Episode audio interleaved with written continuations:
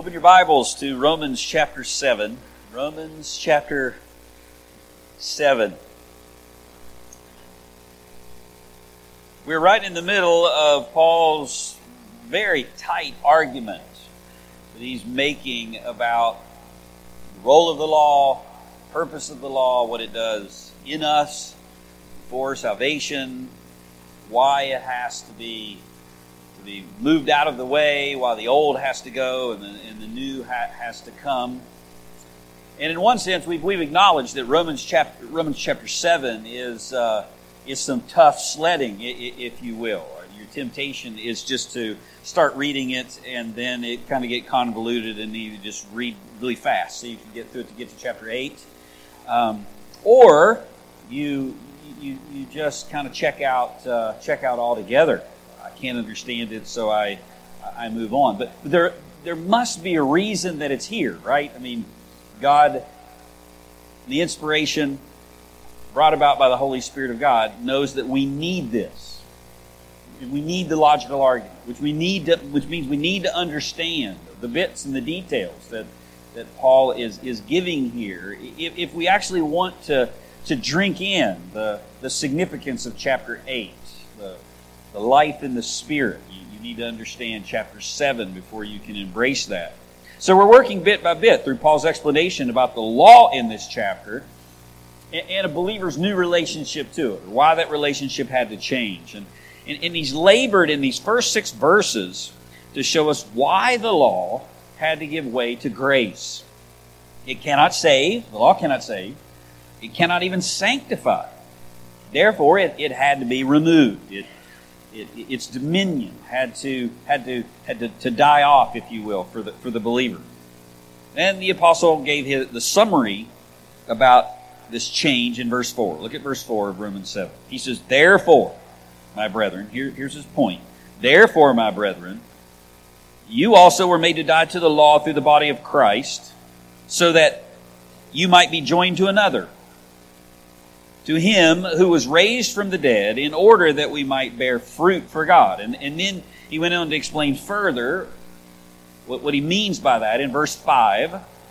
Verse 5. For BC, for while we were in the flesh, before we came to Christ, the sinful passions which were aroused by the law were at work in the members of our body to bear the fruit of death. The sinful passions were at work in the members of our body, and those sinful passions were aroused, were stirred up by the, by the law. That, that's why the law could not do the work that was needed.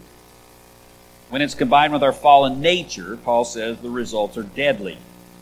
It is holy and righteous and, and good, it's virtuous, but as an external standard only, it has no power to to, to conquer the internal rule of sin, the internal power, power of sin. An external standard can't change that, can't triumph over that. But the law was never God's final plan. You would at verse 6. He says, But now, having been released from the law, was never God's final plan. Having been released from the law, having died to that by which we were bound, we were once bound to it, so that we serve in newness of the Spirit, not in the oldness of the letter. God's old covenant, represented by the, the letter of law, was always supposed to give way to the new covenant, which is now mighty in the Spirit. There is power in the new covenant. Work of the Holy Spirit of God. It was always God's plan. That's what Paul has been declaring. The new has come. That's the good news of the gospel.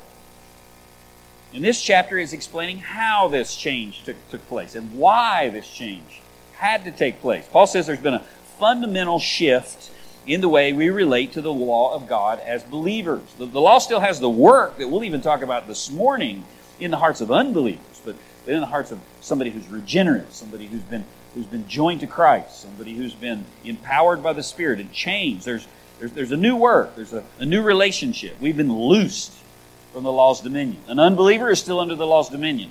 A believer is, has been loosed from its dominion. And, and this change was described as death, brought about by the cross of Jesus Christ. Because of this change, we're now able to truly serve God. Or as Paul put it, put it we can bear spiritual fruit.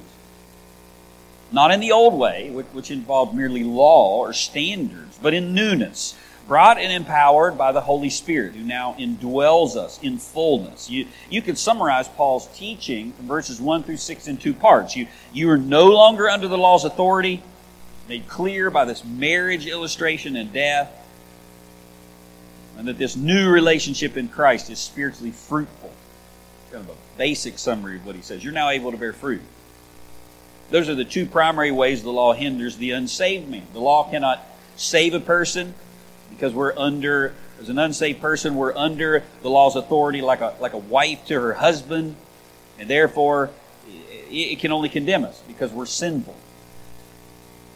Also, the law stirs up our sin nature towards additional sin, which he's going to tell us more about today. In verses 4 through 6, he described the end result of that work. We bear fruit of death instead of fruit for God. We, we, we, were made to be image bearers and bear fruit for God, but because of our sin natures, when it bumps up against the law, it does nothing but, but bears more fruit, more deadly fruit.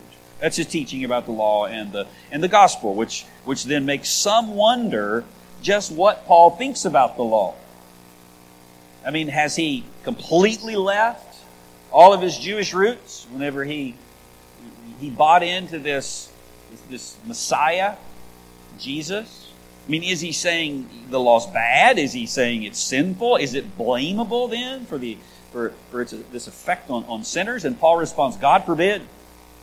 May that never be said. The law of God is holy and righteous and good. The law that existed in your hearts in the Mosaic covenant is, is holy and righteous and, and good. And, and then he explains why the law is, is not the problem.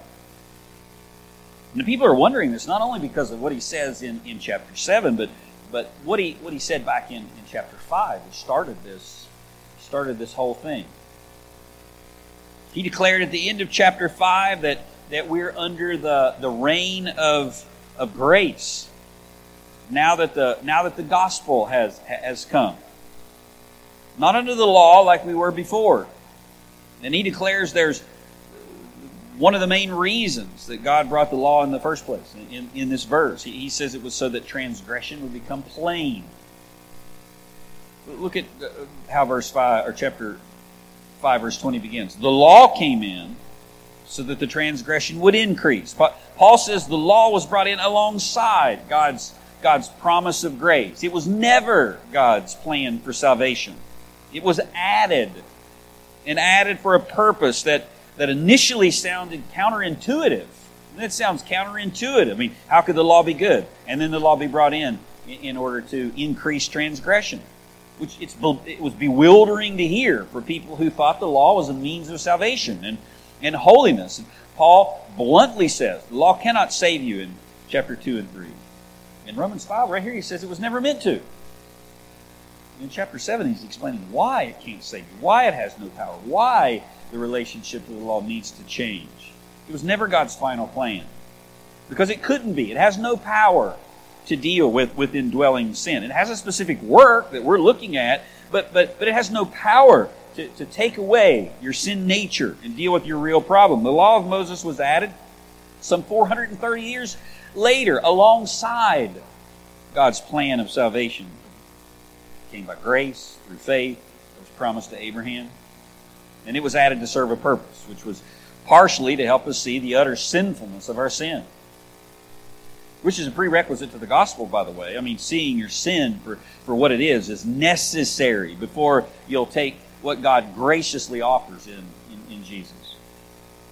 And just as there was a purpose to add the law in God's plan of redemption, just as there was a moment and a purpose for bringing it in, the, the, there's now a necessary death to it, where, where God, God removes it for, for the believer, removes the authority over a believer, since Christ has come. That's what verse 4 says. Therefore, my brethren, you are also made to die to the law through the body of Christ, so that you might be joined to another. I mean, the law was once God's central focus, when he was revealing our need, when he was preparing people for the coming Messiah. Now that Christ has come, the law's work changes. Under the old covenant, the law reigned and brought condemnation, so, so a change had to take place. Paul is explaining that change. We died to its jurisdiction as well as to its condemnation. We had to. We need that needed to happen. And now in Christ, we what we could never do under the law, we, we can by the Spirit, which is what chapter 8 will, will detail for us. I mean, he said, We've died to the law so that we might belong to another. We belong to another in order that we might bear fruit to God. And we can bear fruit now because we serve in the newness of the Spirit, not in the oldness of the letter. That, that's the first part that, that he covered here. There are actually three explanations or sections that he gives. We're in number two, where he defends the virtue uh, uh, of the law. And he describes a, an illustration then worked out in, in real life, his own life, verses 13 through, through 25. And after this very practical illustration about death and marriage, Paul immediately begins to defend the law's honor. And he begins to explain its worthy work. And he emphatically says in, in the verses that we're in, the law is not sin. It's not the originator of sin, but it does have a specific work. When it comes in contact with sinners, has a very particular word, which actually makes our condition worse, not, not better. He describes three virtuous works the, the law performs in the sinner. He, he says the law works to reveal sin the law revs up sin, which is what we'll look at today. And the law helps us actually recognize the power of sin. But it doesn't change us, it can't change us. We said last time the first virtuous work the law performs is it, is it actually reveals sin to us and in us. Look, if you would, at verse 7. He says, What shall we say then? Is the law sin? May it never be. On the contrary, I would not have come to know sin except through the law, for I would not have known about coveting if the law had said, You shall not covet. So he, so he asked the obvious question so he can answer it. What his detractors were thinking was Paul's message denigrated the law, reduced the law, or even worse, made it responsible for sin in, in somehow. And they were saying, if what you're teaching about the law is true, Paul, then, then you're saying it is the real problem, or at least it's part of the problem. How could that be? And so Paul point blank asks, point blank asks, is that true? And, and then he answers, heaven forbid. Don't blame God or his law for that. While the law doesn't save and it increases transgression, the law is not responsible for sin. So, so don't blame it. It is holy, it is righteous and it is good. But what it does do is it reveals sin in us and to us. To us first and then and then in us. I mean the law reveals God's righteous standards. And so when we look into the mirror of the law, we're able to see how how short we've fallen, which is what which is what sin means. For all have sinned and they fall short of the, of the glory of God. I mean, the law, if you will, reveals God's backboard and rim. And so we can see our shots actually an air ball. When, when we're thinking, we're just shooting the shot and we think, I mean, that close. It had to have been that close. And the law comes along and says, it's not even an air ball. We're shooting at the opposite basket. We're not even shooting in the right direction. Without the law, we still shoot the bullets of sin. Sin's still there but we can't see how far from the target that they actually hit. Now, everyone listening to Paul would, would agree with that. The, the law shows us what is sinful, and that's a good thing. And, to which Paul has already said, in essence, you're right. That is a good thing. It's, it's a good thing that the law shows us sin with its light, but, but the end result of that is not good for us as sinners. Because we are sinners and under the under sin's power, the light simply shows us all of our dirt, but it, but it can't clean us. It can't clean us up. And it can't do anything without with what's in me actually generating sin to begin with. he says it actually goes further than just acting as a as a light externally. It, it, you might think of it more like a like an X-ray or a black light that shows us the lint on our hearts ever been in something like that? Maybe in an amusement park or, or somewhere else where you, you walk into a, into a room that has a black light, and the next thing you look, whoa, I had no idea I had all that stuff all over me. So the law works. Shows you what you can't see. That's what he says in verse 7. On the contrary, I would not have come to know sin except through the law. That's the general statement. For I would not have known about coveting. I would not have known about illicit desires that were active in my heart if the law had said, You shall not have those, you shall not covet. I mean, Paul says when he actually read the Torah with opened eyes, he saw his sin. Not just sin, but, but his sin. And, through the law, he was able to see the depth of it. He makes a general statement and then gives a specific example of what he means. He, he says the law helped me see sin in general. It helped me see sin, what is good and what is bad, right and wrong, and what God defines as wrong. But it also did more than that. It, it, it turned the light on my heart, and it revealed sin on a desire level. It, it actually showed me the source of these external actions, these things that, that, I, that I was doing. It, it actually showed me where murder comes from. It's anger in my heart. How dare you, you do that to me or take something from me? It, it actually shows me where, where being unfaithful to my covenant comes from. It, it actually comes from desires, lustful desires in my heart. He says, let me give you a specific example. I would not have known covetousness unless the law had said, You shall not lust for forbidden things. Now, try to hear what Paul's saying here behind that word. We hear, Thou shalt not covet. That's a familiar word. But what does that word mean? The word is epithumia, which is the word for, for a, an elicited, longing. It's a, it's a desire for something forbidden. I mean, to be covetous means to, to have a, a lust for something that's not yours to have. Paul will use the, the word concupiscence in, in your King James in your verse today. What does that mean? It's just this, it's this nasty, wicked desire that, that's in there. This is the reason that Paul picks the, the 10th commandment. It's because it's the best example of how the law exposes me on a desire level. It doesn't just show me sin externally, but in me, in my mind, in, in my longings. Thou shalt not desire forbidden things is the one commandment that unmistakably deals with the motives of, of my heart Oh, and, my, and I see the law and I say, What forbidden things? These things are forbidden. Whoa. I want that forbidden thing and that forbidden thing. Look at what is going on in my heart.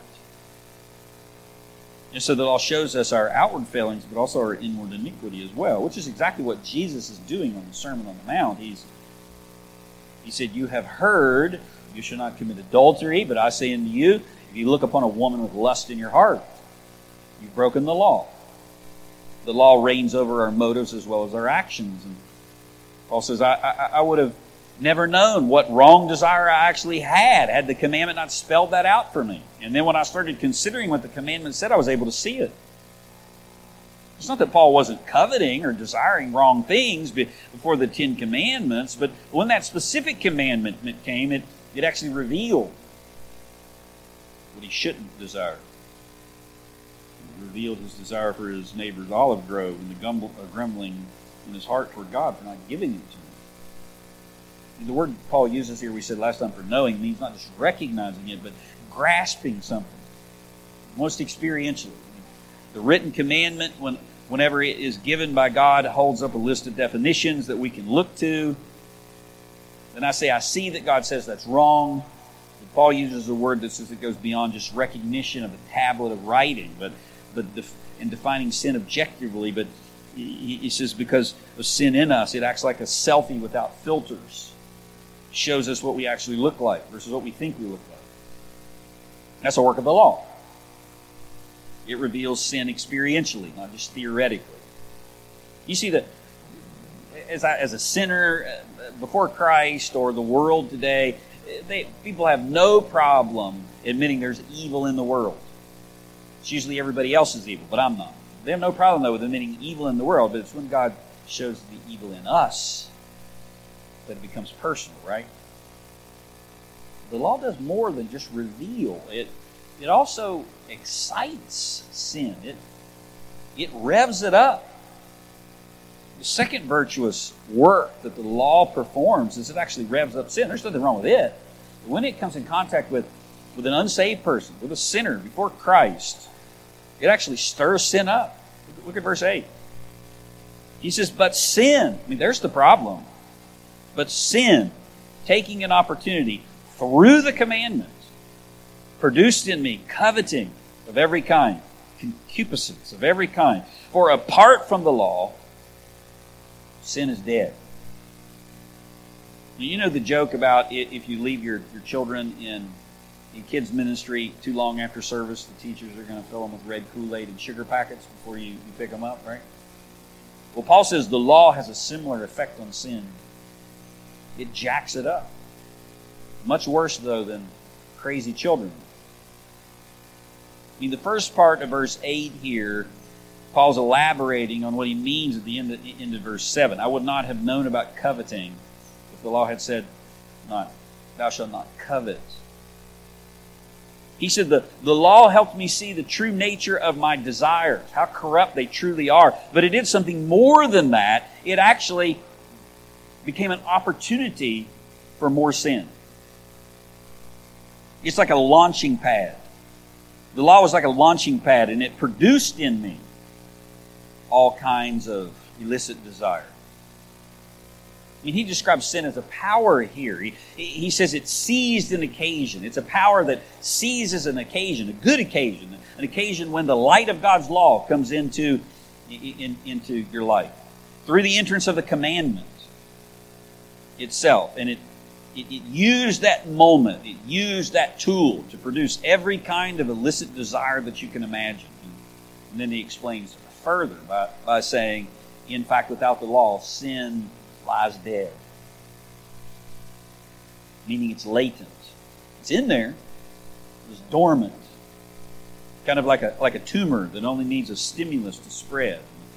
The law is that, that stimulus, which has a whole new dimension of what Paul's, what, what Paul's saying. I mean, this is something his detractors didn't understand at all. They understood the first part. It reveals sin. They might not have understood revealing sin in me, which is why Jesus has to, to do what he did in the Sermon on the Mount. But, but this is a whole other level. Whoa, whoa, what, what do you mean, Paul? In fact, this would be entirely new ground for someone trusting in the law, which is exactly why Paul goes here. I mean, this second work is even more vital to grasp than the law's work of revelation if you hope to see your need of the gospel. Verse 8 is what Paul means by the law reveals to us the sinfulness of our sin. It doesn't just show us sin, it actually stirs up more. Or, or you could say it shows us just how bad our, our problem really is. I mean, the law doesn't take away in take, take away sin, it actually acts like ether to its engine revs it up. Look at verse 5. He says, For while we were in the flesh, the sinful passions, skip over that, that second part, the sinful passions were at work in the members of our body to bear fruit of death. Now I add it back in. The sinful passions which were aroused by the law were at work in our members. So sin's already there at work, and it's bearing the fruit of death, but the law arouses it. Paul says, in my unsaved state, my, my desires that led to sin were stirred up. They were excited by the law all the more. And the ignition point was when the commandment came in, when the, when the light of God's law comes in. This is what happens in the part of, part of what happens in the unsaved heart. He says the more specific the law is, the more it reveals what we're doing, and then the more it stirs up sin and it then exerts a greater evil influence. It increases sinful desires. I mean, what a hopeless picture. I mean, there wasn't a gospel before chapter 7 and you didn't know what was coming, you would read this and say, Wretched man that I am, who will deliver me from this body of death? Which is exactly what the Apostle Paul says. I mean, this is a hopeless picture. A sinner being under the law. That's the kind of power you're dealing with as a, as a sinner. You know, you're going to reform that. You're going to pull that up by your own bootstraps. You're going to you're going to change your ways. You're going to turn over a new leaf. Give me a break. Paul describes sin as a powerful ruler that works in our fallen nature. How strong is it? It's so strong that it can use God's holy law to its advantage. Or to use his word from verse 9, sin springs to life with the commandment. Look at verse 9. We'll not get there today, but it's coming next week. He says, I was once alive apart from the law, but when the commandment came, sin became alive. Sin sprang to life. The entrance of the commandment brings light, and that, that, that that's like the shot of evil. It was in there, sin was in there. But when the particular light of the law came, that was like providing oxygen to an already low burning flame. It was like applying moisture and warmth to yeast and dough. The law and the light are not bad, but the reaction to it, the sin, is deadly. You may have seen this too. I saw a news video this past week of a a firefighter that was going into an industrial fire. I think it was looked like a warehouse. He begins to open the door and it's burning on the inside. He opens the door, and whenever he does, you can just see this wall of smoke, and it just it just recedes. It just sucks in, almost like a like like before a tidal wave, and then all of a sudden, it's just this you know, gulf. This guy's engulfed in this massive fireball, and it's huge. Thankfully, he's okay get all this protective gear on. But Paul says that's what sin is like. When the law opens the door and its air comes in, it's like a backdraft on a, on a burning house. It's like an explosive fire. Stirs up in me, takes an opportunity, and produces in me all manner of, of illicit desires. Notice again, Paul's using personal pronouns here. Verse 8 sin, taking opportunity through the commandment, produced in me every kind of, of covenant. This is talking about his own personal experience here before, before he comes to Christ. It's also everyone else's experience. The law and they're sinners. Adam's, Israel's, as well as Paul's and ours. And in everyone where sin reigns as a monarch in power, the, the law increases that king's power. It doesn't reduce his power, it actually increases the power which is why the law produces death, not life in us when we encounter it. And the more law we encounter, the more condemnation, because it actually stirs up more, more sin. Look at verse 8. But sin, there's the problem. But sin, taking an opportunity through the commandment, produced in me coveting of every kind. For apart from the law, sin is dead. Tom Schreiner said sin was awakened with the arrival of the specific commandments. and like a beast of prey, it's poised to leap upon its victim. But the actual jump occurs only when the commandment is enunciated. It's like the, the dog whistle sin uses to, to launch. I think there are three keys to understanding what Paul means in, in, in verse, verse 8 here. the first is, is what he means by this taking opportunity. But sin, taking opportunity through the command. What does he mean by that? He means sin seizes the occasion. Taking the occasion or taking opportunity means uh, means it's a place that you set out from, like the, like a trailhead. He says sin uses the law when the law enters. Uh, sin uses the law like a trailhead to start its hike deep into the mountains of your heart. The word can also be used like a, a base for military operations, a military campaign. It's like a staging area. The law is the staging area for, for sin. The power of sin in me uses the law as this, this, this staging point. You might think of the images that you saw, you know, three or four weeks ago when Israel was amassing troops outside outside Gaza. They were staging for war. They hadn't gone to war yet. They're staging. So the entrance of the law, the, with the entrance of the law, sends troops amass in a in the place of the commandment to launch an offensive. The law is what gathers the troops. Sin uses it to marshal its powers to war, war against your own soul. There's nothing wrong with the ground that the troops gather on. The law is good. The problem is the traitorous commander uses it wrongly. That, that's what's evil. Lloyd Jones says you could also see this this word take occasion used as a military campaign or like a trailhead. Lloyd Jones says it also has the idea of like a fulcrum. The law is like a fulcrum. It it makes sin's work easier. I mean, the law comes in and sin uses the law like a block for leverage. So it lifts its payload faster and farther than without it. So first, there's if you want to understand verse 8, it's this taking opportunity. Second, though, he says it produces something. Not only sees an opportunity, seizes an opportunity, produces in me coveting of every kind. All manner of desires is produced by the law. The law interacts with the, with the sinner. It's the word to work or to produce. And he intensifies this word, makes it emphatic, draws attention to it. I mean, sin ceases to seizes the chance, I should say, to to to work. And when it goes to work, it it's like a snapping turtle. It won't let go of its prey.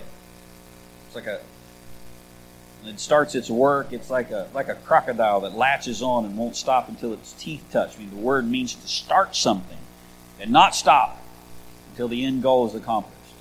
Seizes the opportunity, goes to work, and will not stop until it stirs up more and more sin. That's what sin does. It produces its crop without fail. And then finally, I think you, you understand this, this last phrase which is an explanation. Look at the end of verse 8. For apart from the law, sin is dead. So sin's the problem. It takes an opportunity, it uses the entrance of the commandment, through the commandment, as a staging ground for a military offensive. It then unleashes the power of war. It produces in me.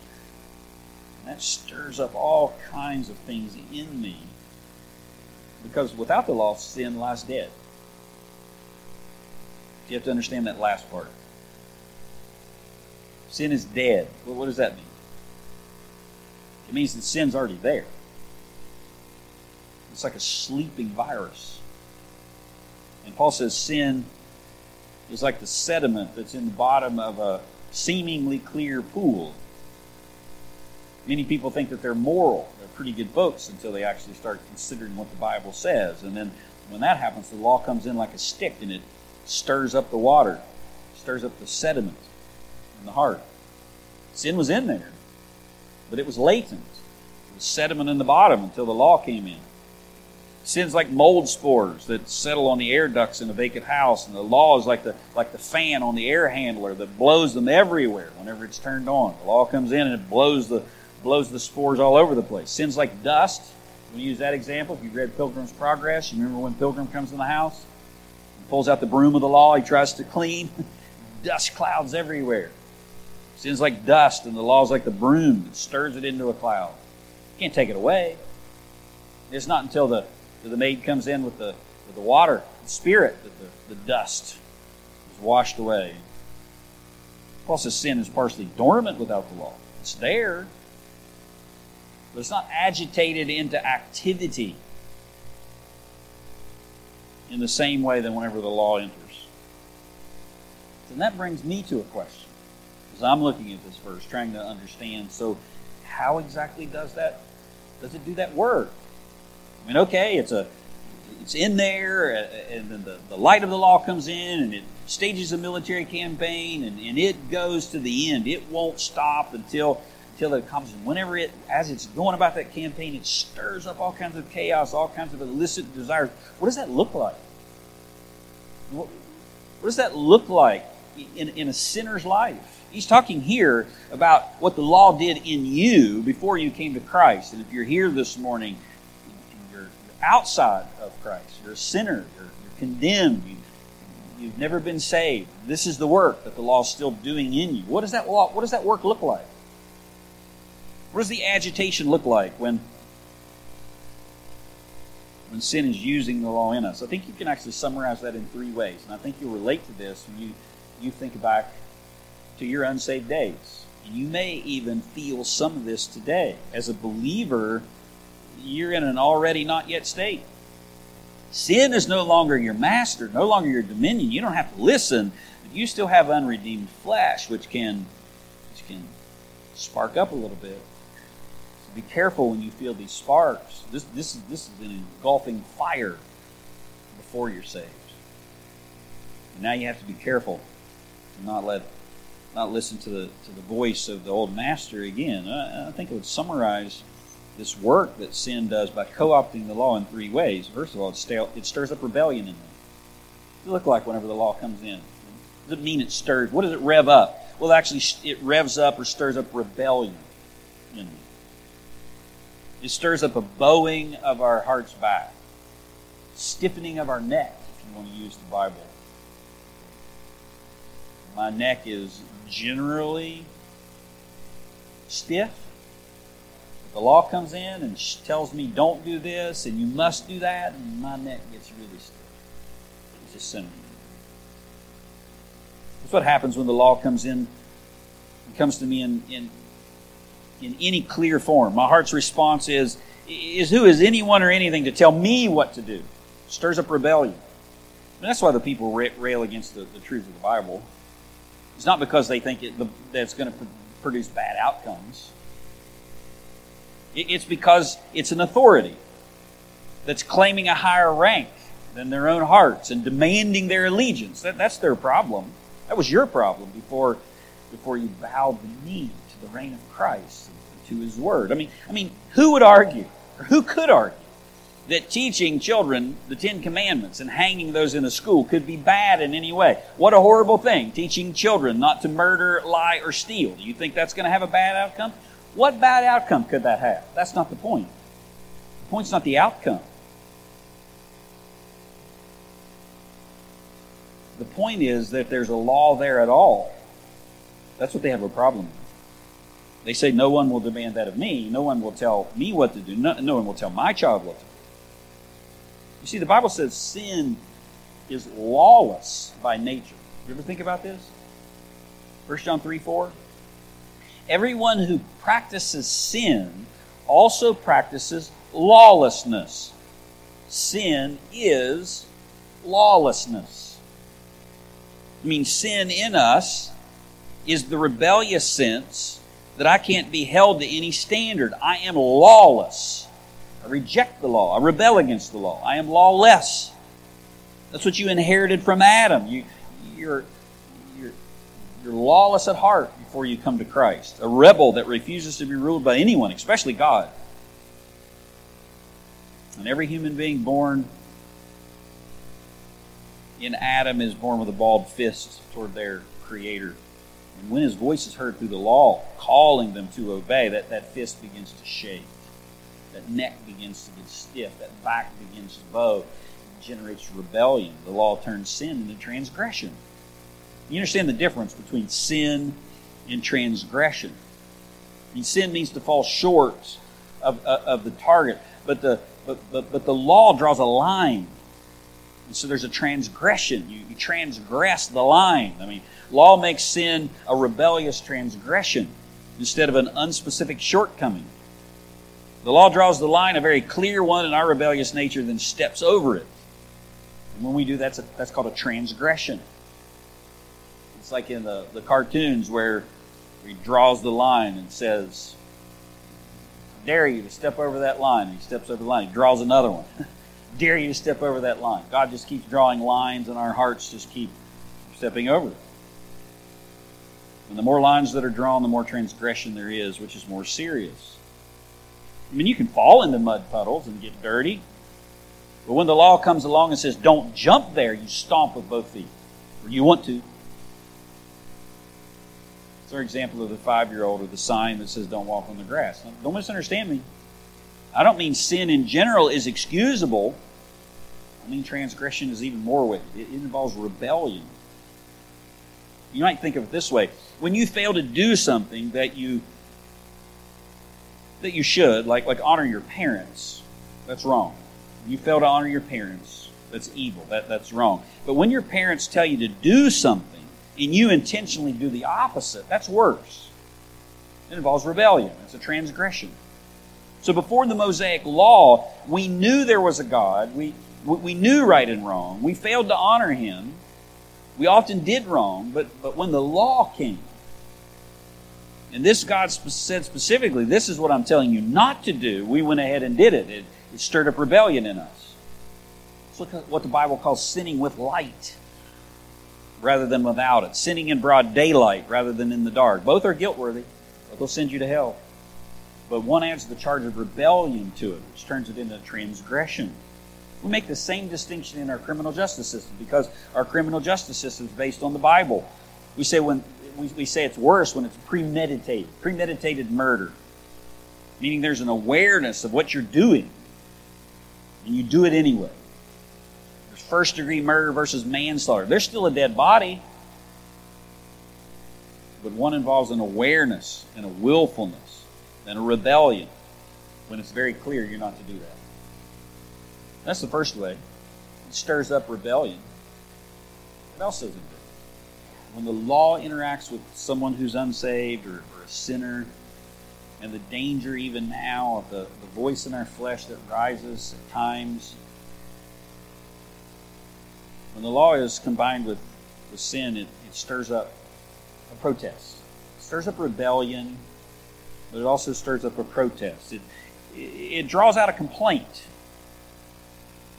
I mean, when the sinner hears the law and they actually consider what it says, it, it stimulates an immediate objection in them. When they say things like, I mean, no one could meet that. That, that standard's too high. They, they, they, they, they say the, the bar that God demands me to keep is impossible to achieve, so it's unfair. It's just wrong, or it's worth, or worse, it's cruel that God would have such a standard that no human being could meet. There's a protest when they see the law, hear the law. Instead of seeing their own failure, they blame God for having a standard that high. And you hear people say that, don't you?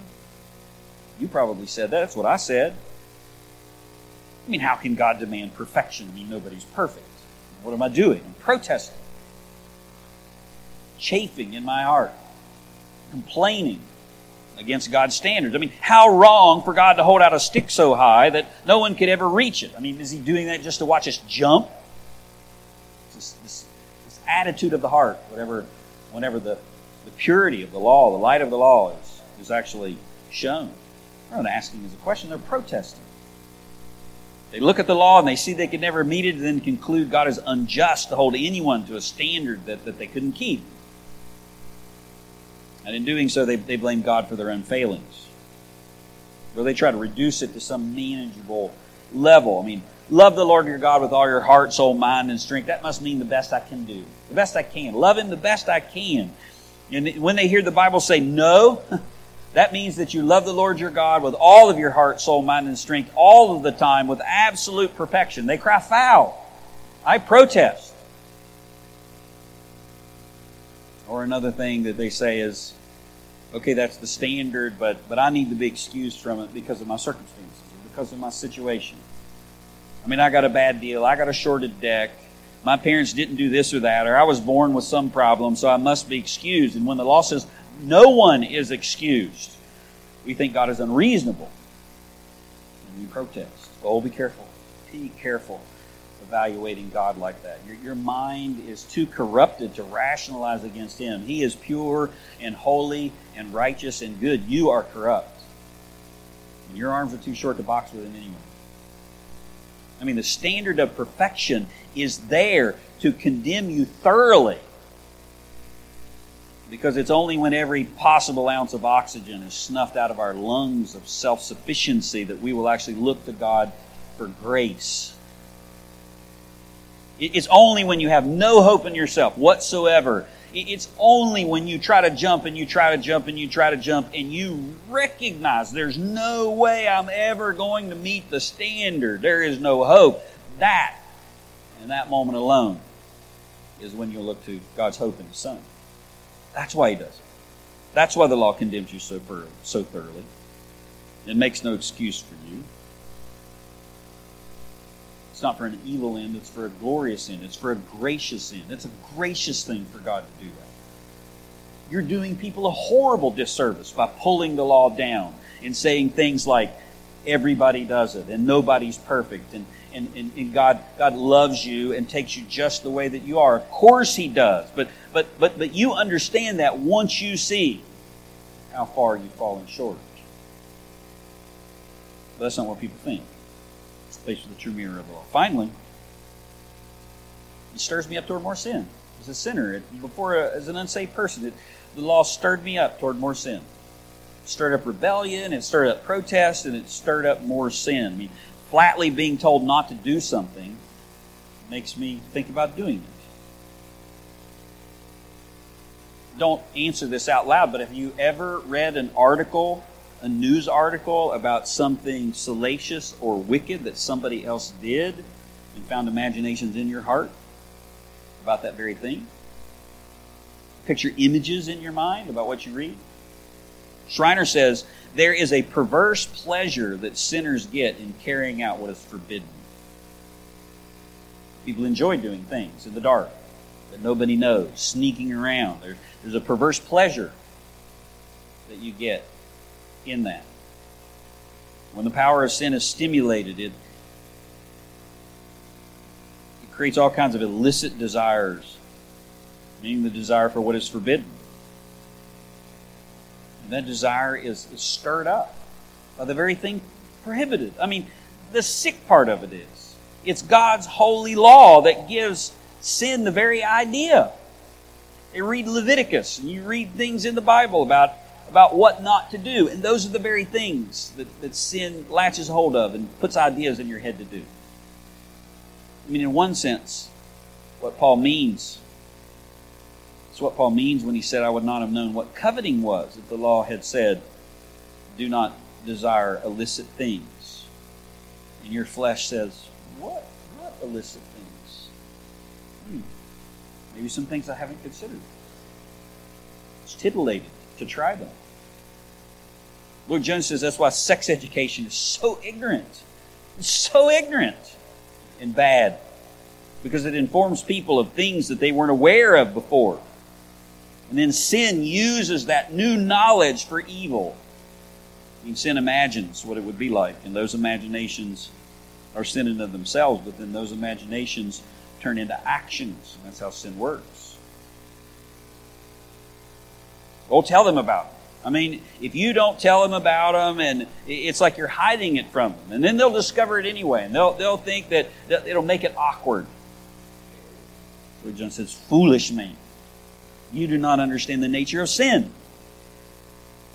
I mean, the law telling me not to do something is used by sin to say, hey, maybe you should. It says, hey,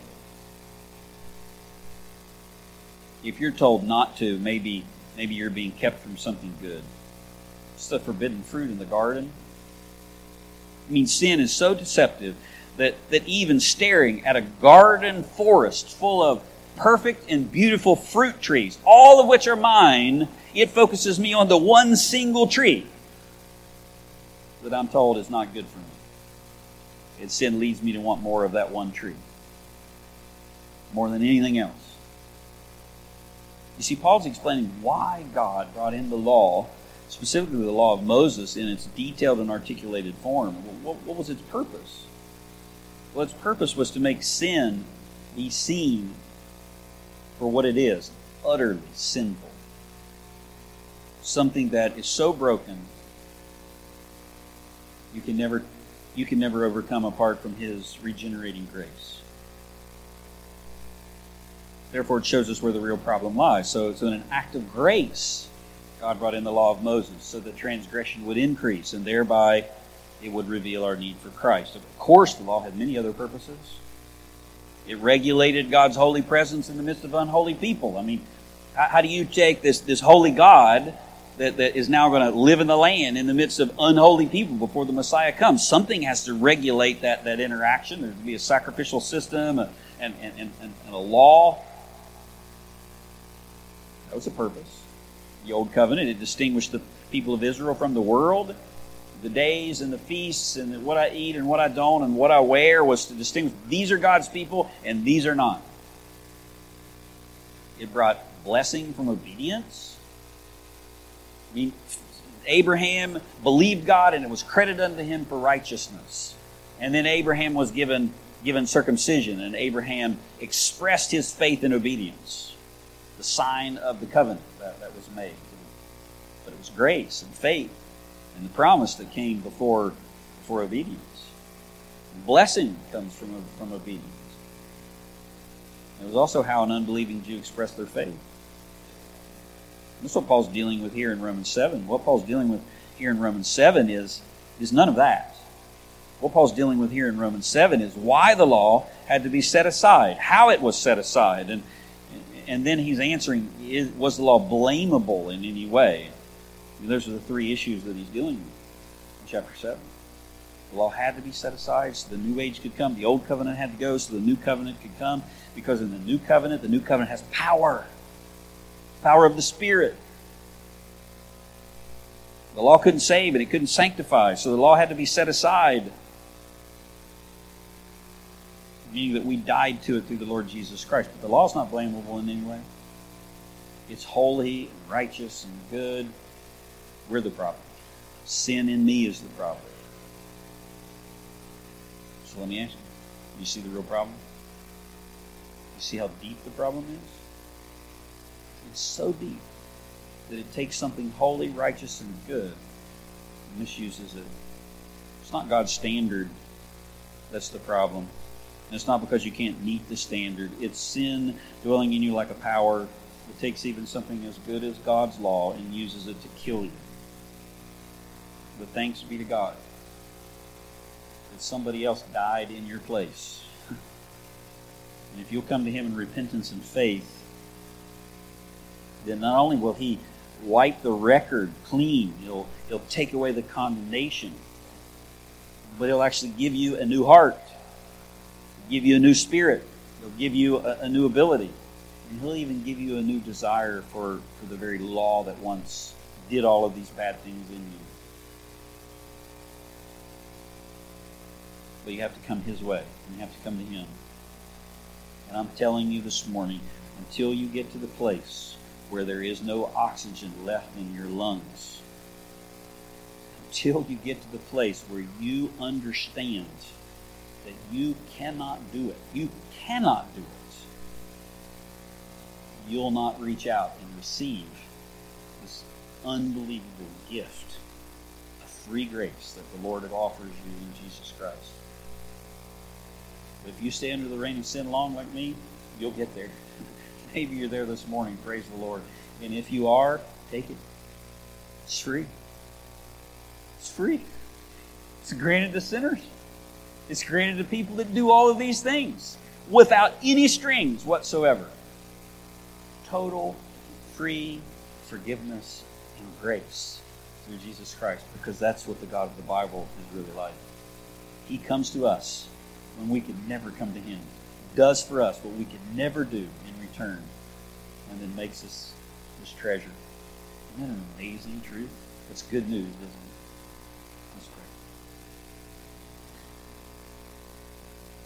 Heavenly Father, I am so thankful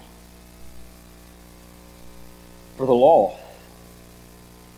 I do not like what it did in me. But I am so thankful that it did the work. And I'm so thankful that it has now been set aside in the, the condemning way, in the ruling way. And I'm so thankful that now the Spirit has come and regeneration, and born again, that I have a new heart. And now with that new heart, I, I desire, I read the law differently, see it differently, I love it. And it guides me. And I thank you for that word by your grace. And I pray for anyone listening, you've not done that work, they would see their need. And then by faith, they would reach the answer Jesus, Him alone. It's in His name we pray.